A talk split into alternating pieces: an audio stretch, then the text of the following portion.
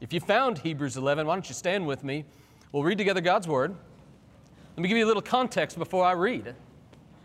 Hebrews 11, perhaps the most famous of all the chapters of this epistle. Hebrews 11, the famed Hall of Faith chapter. It's like walking through a, uh, like a portrait gallery where we're going to start seeing all these profound men of faith, particularly from the Old Testament. This chapter, this passage we're going to study today, beginning in verse 4 and going through verse 6, I want you to see it in context. So I'm going to get a running start and read from verse 1 and you'll notice verse 6 is not the end of the paragraph, verse 7 is. We're going to leave verse 7 on the table and come back to it next week because it speaks of a third man, Noah, that you'll understand why we need to give him his own attention next Sunday. Today we're going to look at two famed men of the Old Testament Abel, and the next one is probably not as famous to you. He will be after today, the man named Enoch. We're going to see Abel and Enoch. And you notice how I say it that's how you say Enoch. It's like you're clearing your throat. So I want y'all to say that with me. Enoch, as we read Hebrews 11, beginning in, I'm going to start in verse 1 and we'll read down through verse 6. Now, faith is the assurance of things hoped for, it's the conviction of things not seen. For by it the people of old received their commendation. And by faith we understand that the universe was created by the Word of God, so that what is seen was not made out of things that are visible. And now we get to the portrait gallery. Let's look first at Abel. By faith, Abel offered to God a more acceptable sacrifice than Cain, through which he was commended as righteous, God commending him by accepting his gifts. And through his faith, though he died, he still speaks. The second portrait, Enoch. By faith, Enoch was taken up so that he should not see death. And he wasn't found because God had taken him.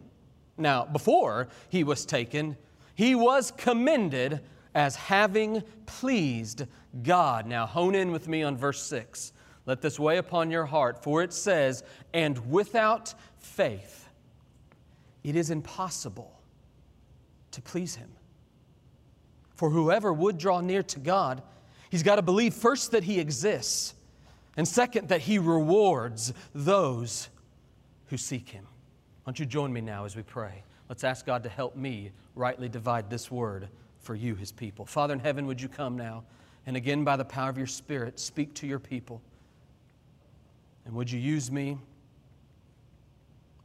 Oh Lord, I feel it acutely today. Use me in spite of me as a means to this end.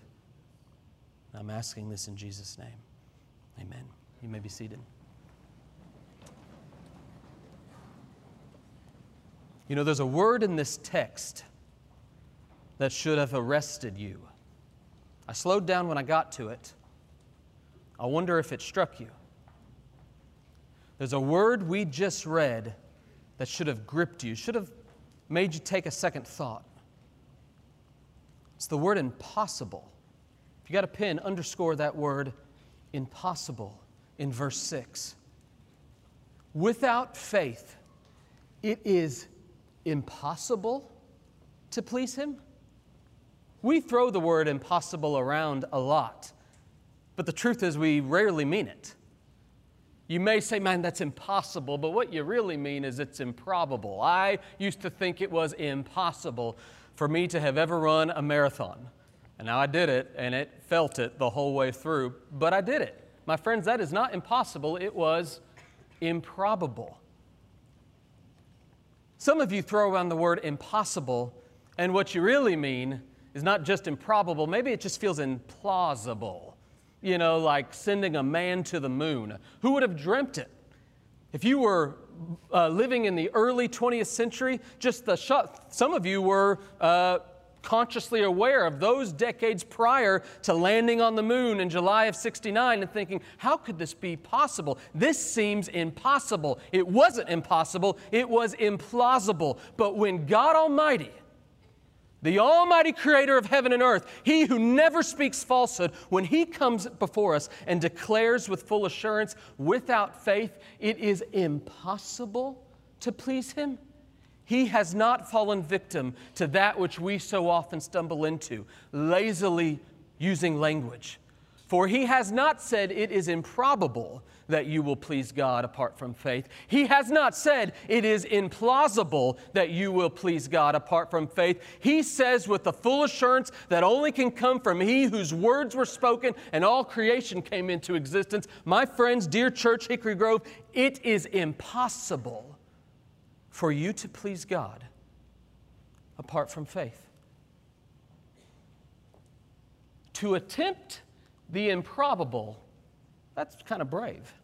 It's daring. But to attempt the impossible is insanity. Remember Albert Einstein famously remarked, insanity is doing the same thing over and over again and expecting a different result? You realize that is the great stream of history you just go look at the great stream of world history, it's one raging torrent of insanity. Just come with me for a moment and stand on the banks of this river. And I want you to look out with me and just see all the things floating down the river. If you watch, you're going to notice Hinduism just floating down this raging torrent with endless, countless millions of precious souls who are longing to please their pantheon of 300 million gods, with all of these sacrificial rites, never to please Him. For it is impossible without faith to please Him. Watch in this torrent, and you will see the countless millions of sincerely uh, devout Muslims following this faith of Islam, trying to appease Allah, trying to keep the Quran, and it is impossible to please Him. You stand on this bank and you will notice as this river rushes down throughout the ages of history, you will see Buddhism. You will see even various sects of Christianity, like Catholicism, that think if we just do these things, we shall indeed please Him. And there is a warning sign. This book stands as a warning sign to you on the banks of this river. Don't come in, don't try to cross it, don't dip your toe in. And for many of you, you have ignored this sign. It's standing beside you, and you have your toe dipped in this raging torrent. Some of you that have walked with the Lord Jesus Christ for years, who know the gospel that you are saved by grace alone, through faith alone, in Christ alone, you know it, and yet you just can't help but dip your toe in this stream of history. For you know this by experience, you students surely know this. It is so much easier to go with the flow, is it not? Oh, life is just, it just seems easier when you just kind of go with the flow. And so you dip your toe in thinking, oh, this water's not that bad. I mean, I get the gospel, but surely, surely, my very presence here, surely who I am, surely, surely that's going to make some kind of difference when I stand before my Maker. And I am just a warning. I am like a lifeguard standing next to this sign as you dip your toe in this river. And I'm saying, please read the sign with all the urgency I can muster, I'm trying to grab you from falling into this torrent of all history and say, Look, look, look. My aim is this text's aim. I know of no way to improve upon the simple clarity of verse 6, which I believe is the thrust of this text. My friends, the point of this message is the point of this text. Without faith, it is impossible for you to please God. I want you to just let that sit upon you today.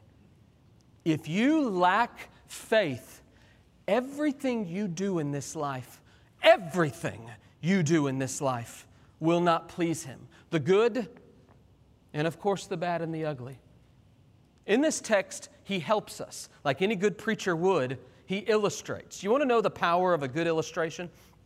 I did my PhD in preaching, so I had to write extensively on how a good sermon is constructed.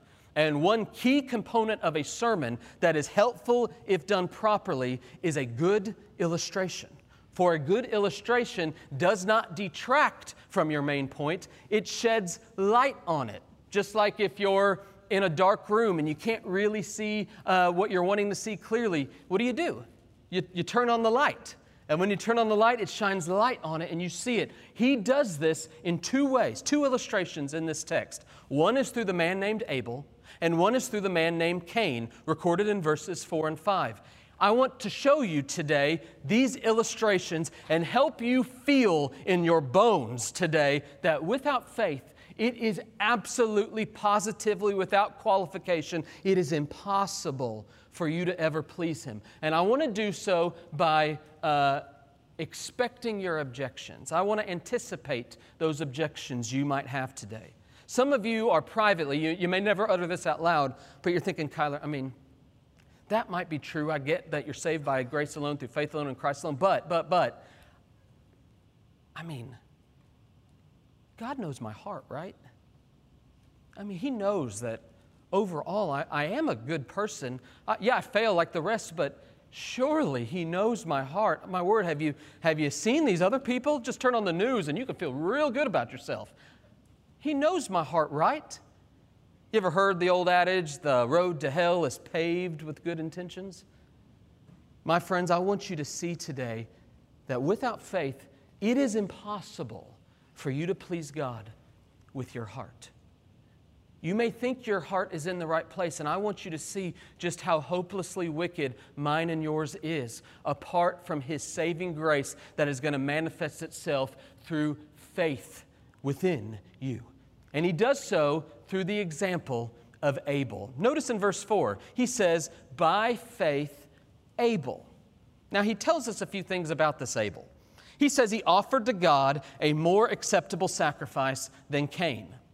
Now, why was Abel's sacrifice more acceptable than Cain's? I rarely do this, so I'm going to invite you to do it today. Why don't you take your Bible and flip with me, go all the way back to the fourth chapter of the Bible. Just turn, if you will, to Genesis chapter 4. You could throw your ribbon in there or put, keep your finger in there. We're going to look at Genesis 4 just for a few moments because it opens up for us the person and work of a man named Abel. Y'all familiar with Abel? Abel was the fourth person we believe that ever drew a breath on God's green earth. Adam, the first man. Eve, the helpmate woman, wife made for Adam. They had their firstborn son, Cain, and their secondborn son, we presume, was a man named Abel. And I want to set some context for you to appreciate what happened when Abel brought his more acceptable sacrifice to the Lord. Remember who he was reared by his mom and dad, Cain and Abel, the ones placed in the paradise of Eden. Do you recall what happens in Genesis 3? They sin against him. God drives them out of the garden. He curses them. Do you remember what he cursed? He curses the ground and says, The ground is part of this fallen creation. And then he does one other thing. After cursing the serpent, after cursing Adam and Eve and the ground upon which they live, you may skip it too quickly, but in verse 21 of chapter 3 of the book of Genesis, God slays an animal. The first death recorded in human history. The first time blood was drunk into the ground he slays an animal and clothes Adam and Eve. For in that moment, demonstrating in an almost imperceptible way, demonstrating that once sin entered the world, no human could come into the presence of God without being covered by the blood. Adam and Eve, we assume, taught their children that they must come before God with a sacrifice. The Bible is not explicit, it is implied. In fact, in verse 24 of Genesis 3, we see that an, a cherubim, an angel with a flaming sword, is placed at the perimeter of the Garden of Eden, which informs, infers for us that every time in the Bible you see a cherubim, it is representative of where God meets his people. And so most scholars will therefore conclude that that angel at the eastern gate of the Garden of Eden, that was the place where presumably Adam and Eve came to sacrifice, to worship God to come stand before their Maker in a way they could no longer. Because remember, they used to walk with Him in the cool of the garden. They have been driven out by sin, and now they must come through sacrifice. And so they teach their sons. We assume that Abel and Cain did this practice for years. In fact, the historical context based off the genealogies tells us that Cain was probably around 100 years old, 120 years old when this all transpired. He had been sacrificing for quite some time until we find in Genesis 4 and verse 1 what happens. Adam and Eve, who had a son named Cain, they have these boys. And Cain was, uh, or Abel, I should say, was a keeper of the sheep, and Cain was a worker of the ground. And in verse 3, it says, In the course of time, at a right proper time, probably means at the time of sacrifice, what happens? Cain brings to the Lord an offering of the fruit of the ground. And what does Abel bring? He brings, well, it says right here, the firstborn of his flock and their fat portions. And what does verse 4 say? And the Lord had regard for Abel and his offering. But for Cain and his offering, he had no regard. How do we know God had regard? We're not quite clear, but what likely happened, because we see this all throughout the Bible, is God would demonstrate his regard for an acceptable offering by sending fire from heaven to come and consume the offering. Now, what was going on here? Does God just like meat better than vegetables? Why did God choose? Why did God choose Abel's offering? What was going on in this mix? Hebrews tells us back in chapter 11, turn back now. For in Hebrews 11, and verse 4, it says that God found Abel's sacrifice more acceptable than Cain's because it was made by faith. Abel sacrificed that animal because in that moment, the motivation of his heart was simply this I am desperately, hopelessly wicked and I am in great need of one to come and accept the punishment I deserve. What was the punishment of sin? What was the punishment for eating of the tree of knowledge and good and evil? Death. I must have death cover me. And he came with the sacrifice of an animal, following in obedience God's good will, his design, his command. Whereas his brother, his elder brother Cain, who was probably a respectable type, probably not altogether different from the older brother in the famed parable of the prodigal son, who thought that he could bring before the Lord all the wonderful things he had done. Look at the fruit of my labor. Look at what a wonderful son and provider I am. Look at this wonderful panoply of vegetables and fruits, so to speak. Look at this. And God had no regard for the work of Cain's hands. Indeed, he calls the motivation behind Cain's heart the way of Cain. And he looks at Abel and says, I accept this not because you are righteous inherently. I accept this because it was done by faith. And notice what verse 4 says in Hebrews 11. He was commended as righteous. Why? Because God had commended him by accepting his gifts. God saw Abraham's faith and counted it as righteousness. And the import for us today is if this Lord's Day you are tempted to believe the deceptive lie of the evil one, that somehow, some way, who you are, your sincere heart, your private inclinations, those ways you stand out from everybody else, if you're inclined to think that somehow, some way, that does give you right standing before God, hear now the Word of God. Hear the clarion call of the Scripture. See the warning sign as I stand here pointing at it. Without faith, it is impossible for you to please Him with your heart. The lesson we must draw from Abel and his sacrifice of faith is that your heart motivations manifestly matter.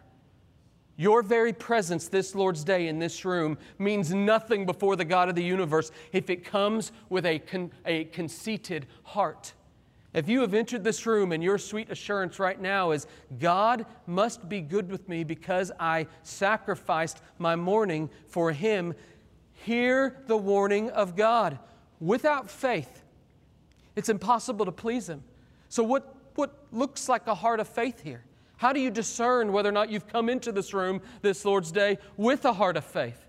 May I just submit, just from my own mind and heart, at least two ways. One, do you have a heart of obedience?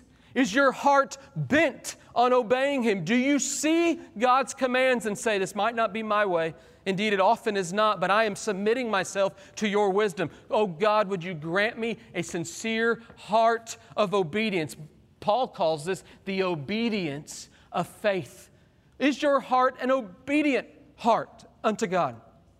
I wonder this day, is your heart dependent on Him?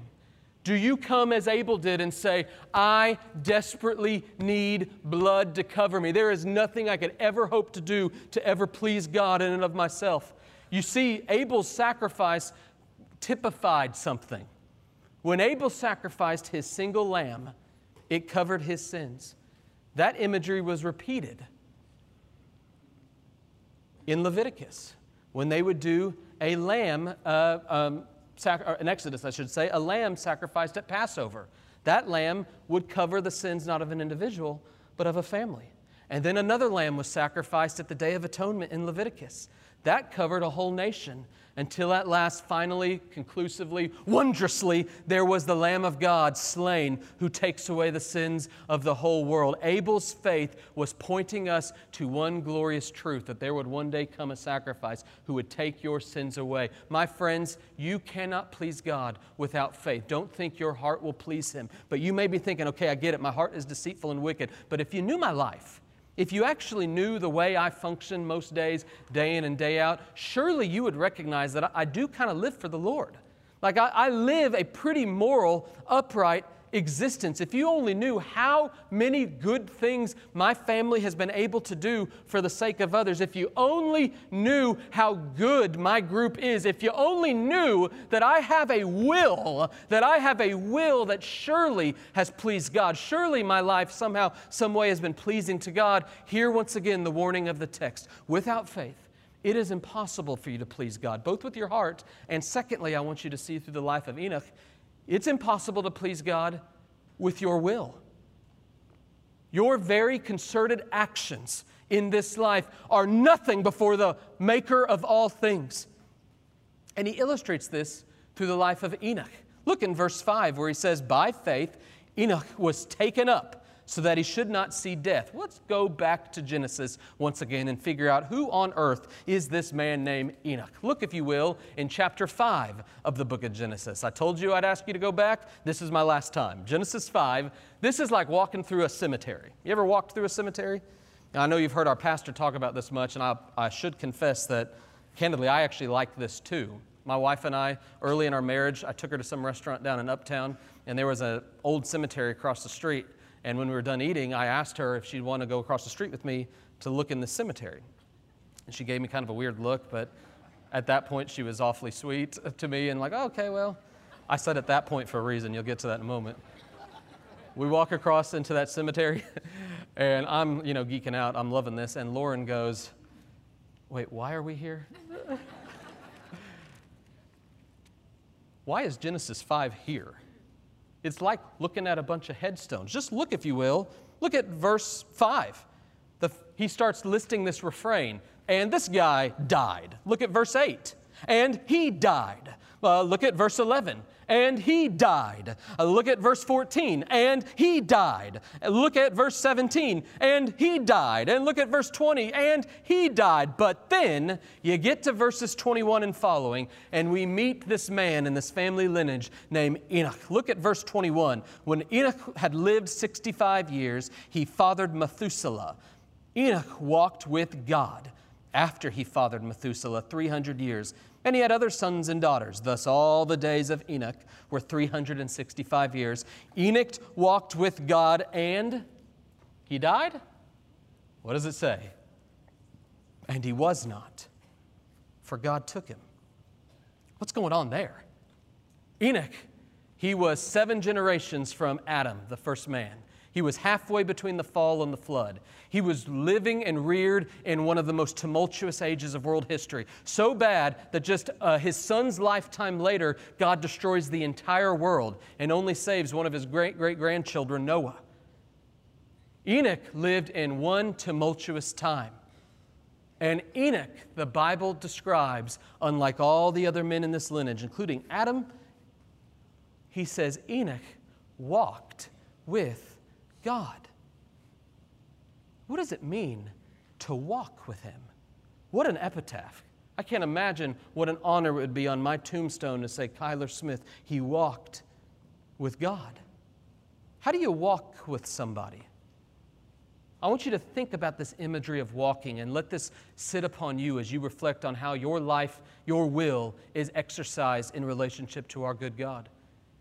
To walk with somebody, first, it's going to require that you both have the same desire. Let's just use my marriage as an example. When Lauren and I first started to date, you know, we enjoyed life together, dating like anybody would, but there came a time where I resolved, I, in, I expressed my desire to walk with her, so to speak, the rest of our lives. I signified it through this ring that we both have on our fingers. We had a similar desire. There was an intention from the get go that we would walk together.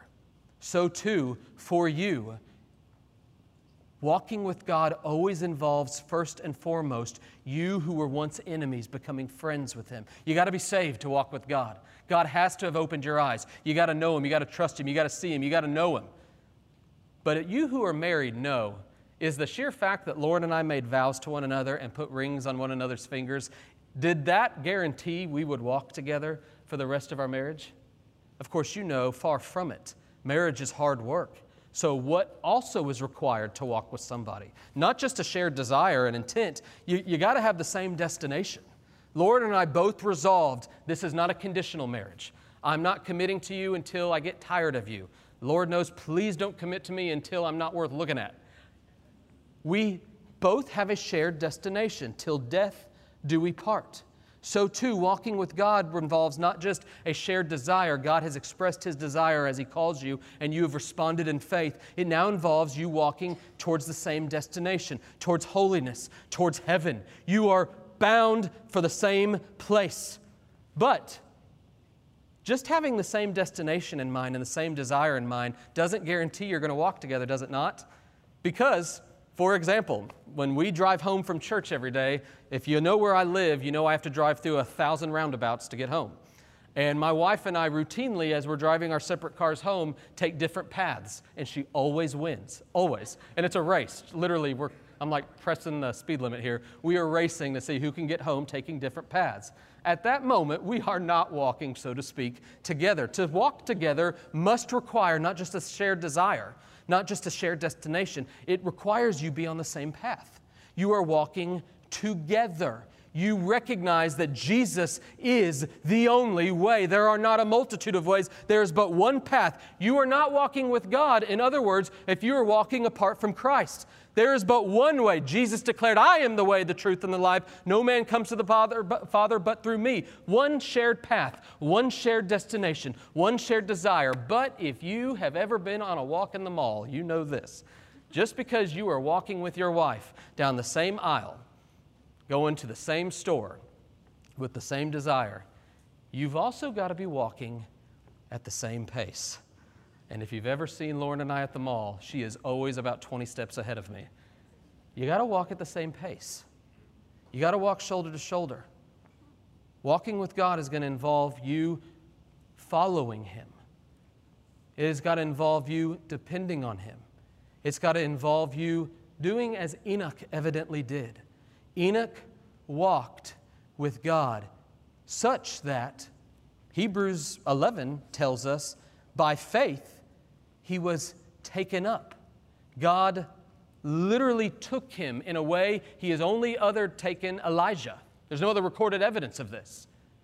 Enoch never died. Why? The Bible isn't crystal clear. It just infers for us simply this that Enoch was taken up as a living, lasting testimony for us.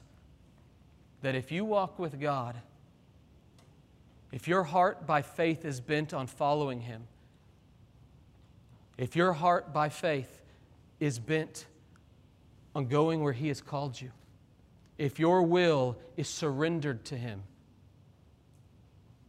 He will look at that faith, imperfect as you are, stumbling as you may be, wandering as you so often are, and He will count that faith as righteousness. He will declare you guiltless. He will justify you, the Bible says. It's a sheer miracle, so be warned. Without faith, it's impossible to please Him. You can't please Him with your heart. You're not going to be able to please Him with your good will in this life. And may I give you one third and final point, which I derive from verse 6. You, intellectually minded in this room, might be holding out and thinking, yeah, yeah, I get that it's hard to have a perfect will and your heart wanders, but listen, what about your mind? Because the truth is, I'm not an atheist. I believe there's a God. I believe there's supernatural. I believe a lot of the facts, and surely a good God would be gracious enough that if you at least confess with your mouth that there is a God and believe in your heart that there is some sort of supernatural, surely that God would be just to save you. Which is why verse 6 is so critical for us to see that you cannot please God without faith, even with your mind. Try as you might, just acknowledging this is not enough. What does he say in verse 6? You got to believe two things. You got to believe what? It says you got to believe that he is. Notice what it says. You got to believe that God exists. Literally, that says that God is who he says he is, and that he rewards. That God is like what he says he's like. My friends, I wonder today do you believe he is who he says he is? Just turn to the table of contents in your Bible and just read down through the 66 books. And I wonder do you believe the God that is displayed in all these 66 books? Do you believe the God of Genesis, this God who is the promised one? Do you believe the God of Exodus, this God who is, my friends, the Passover lamb? Do you believe in the God of Leviticus, this God who is our great high priest? Do you believe in the God of Numbers, who is our healer, like that serpent, high and lifted up? Do you believe in the God of Deuteronomy, who is our city of refuge? The God of Joshua, who is the captain of our soul? The God of Judges, who is indeed our judge? What about the God of Ruth, who is our Redeemer? Do you believe in the God of Samuel, who is our great prophet? What about the God of Kings and Chronicles, who is, for lack of a word, our King? Do you believe, my friends, in the God of Ezra and Nehemiah? He who rebuilt the walls, he will rebuild you. He is at work changing you. Do you believe in this God? Do you believe in the God of Esther, who is our great advocate like Mordecai was? Do you believe in the God of Job, who is sovereign over all of your suffering? Do you believe in the God of Psalms, who is the great shepherd of your soul? Do you believe in the God of Ecclesiastes and Proverbs, that he is your wisdom? What about the God of the Song of Solomon, who is your great love? What about the God of Isaiah? Do you believe he is your suffering servant? Or the God of Jeremiah, who is in fact, my friends, he is a weeping prophet who weeps for sinners like you and me? Do you believe in the God of Ezekiel and Daniel, who is the great Son of Man, that Ancient of Days? What about the God of Joel, who is the one who sends the Spirit to baptize? Or Amos, who is our great burden bearer? What about Obadiah, the God who is our Savior? Or maybe the God of Jonah, who is this great God of forgiveness? How about the God of Micah, who is our great messenger? Or Nahum, who is our great avenger. What about the God of Habakkuk, this great evangelist, or Zephaniah, our great restorer? How about Haggai, he who is our cleansing fountain?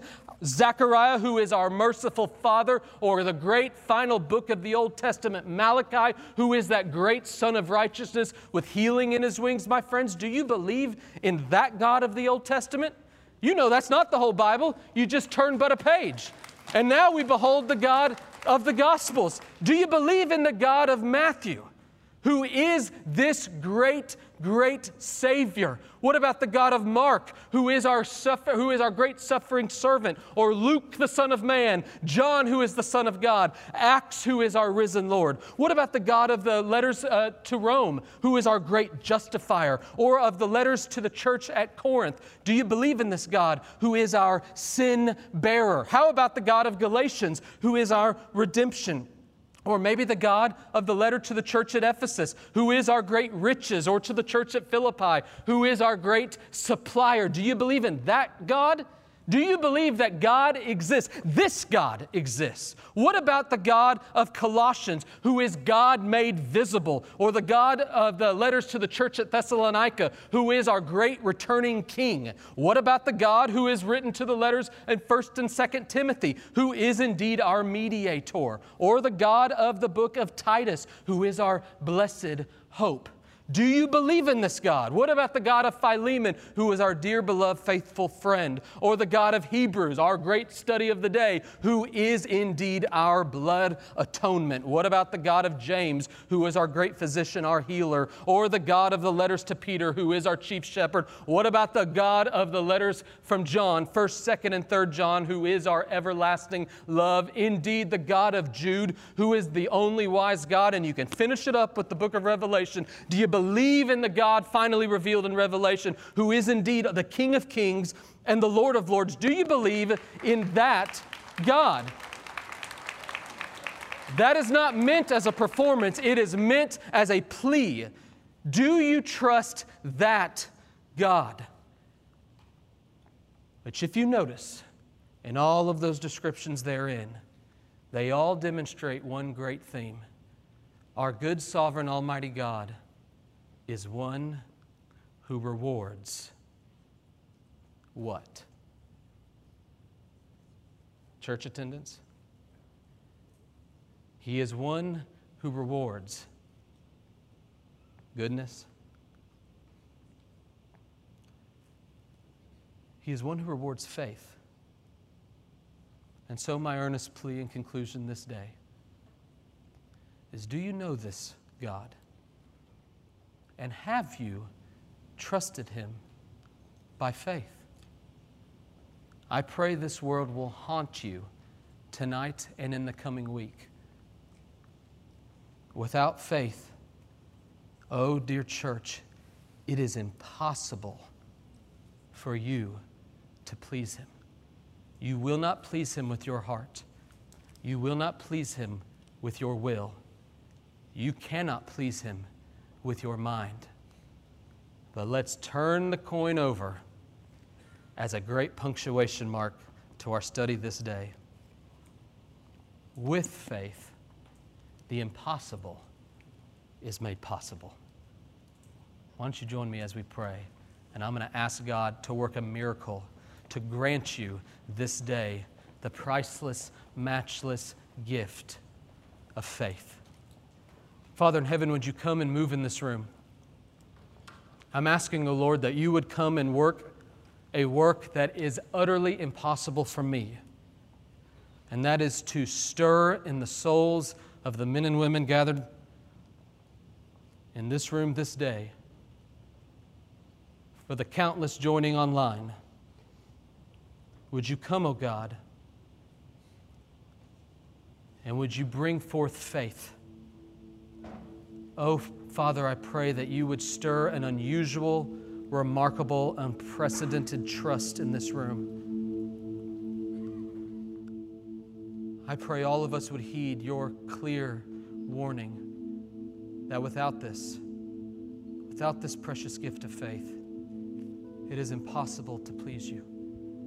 And so may we not be found in the ridiculous position of attempting the impossible, which is insanity. Rather, Lord, may all of us humble ourselves before you and by faith trust that there is going to come a day where we are going to see you are who you say you are, you are like what you said you like, and our only hope on that moment when we stand before your throne is grace, which we receive by faith alone, in Christ alone. And I pray this in Jesus' name. Amen. Stand to your feet as we stand. As Gerald leads us in a song of response, why don't we cry out together to this God we have uncovered and let's declare with one accord of faith that He is indeed our only hope. Let's sing.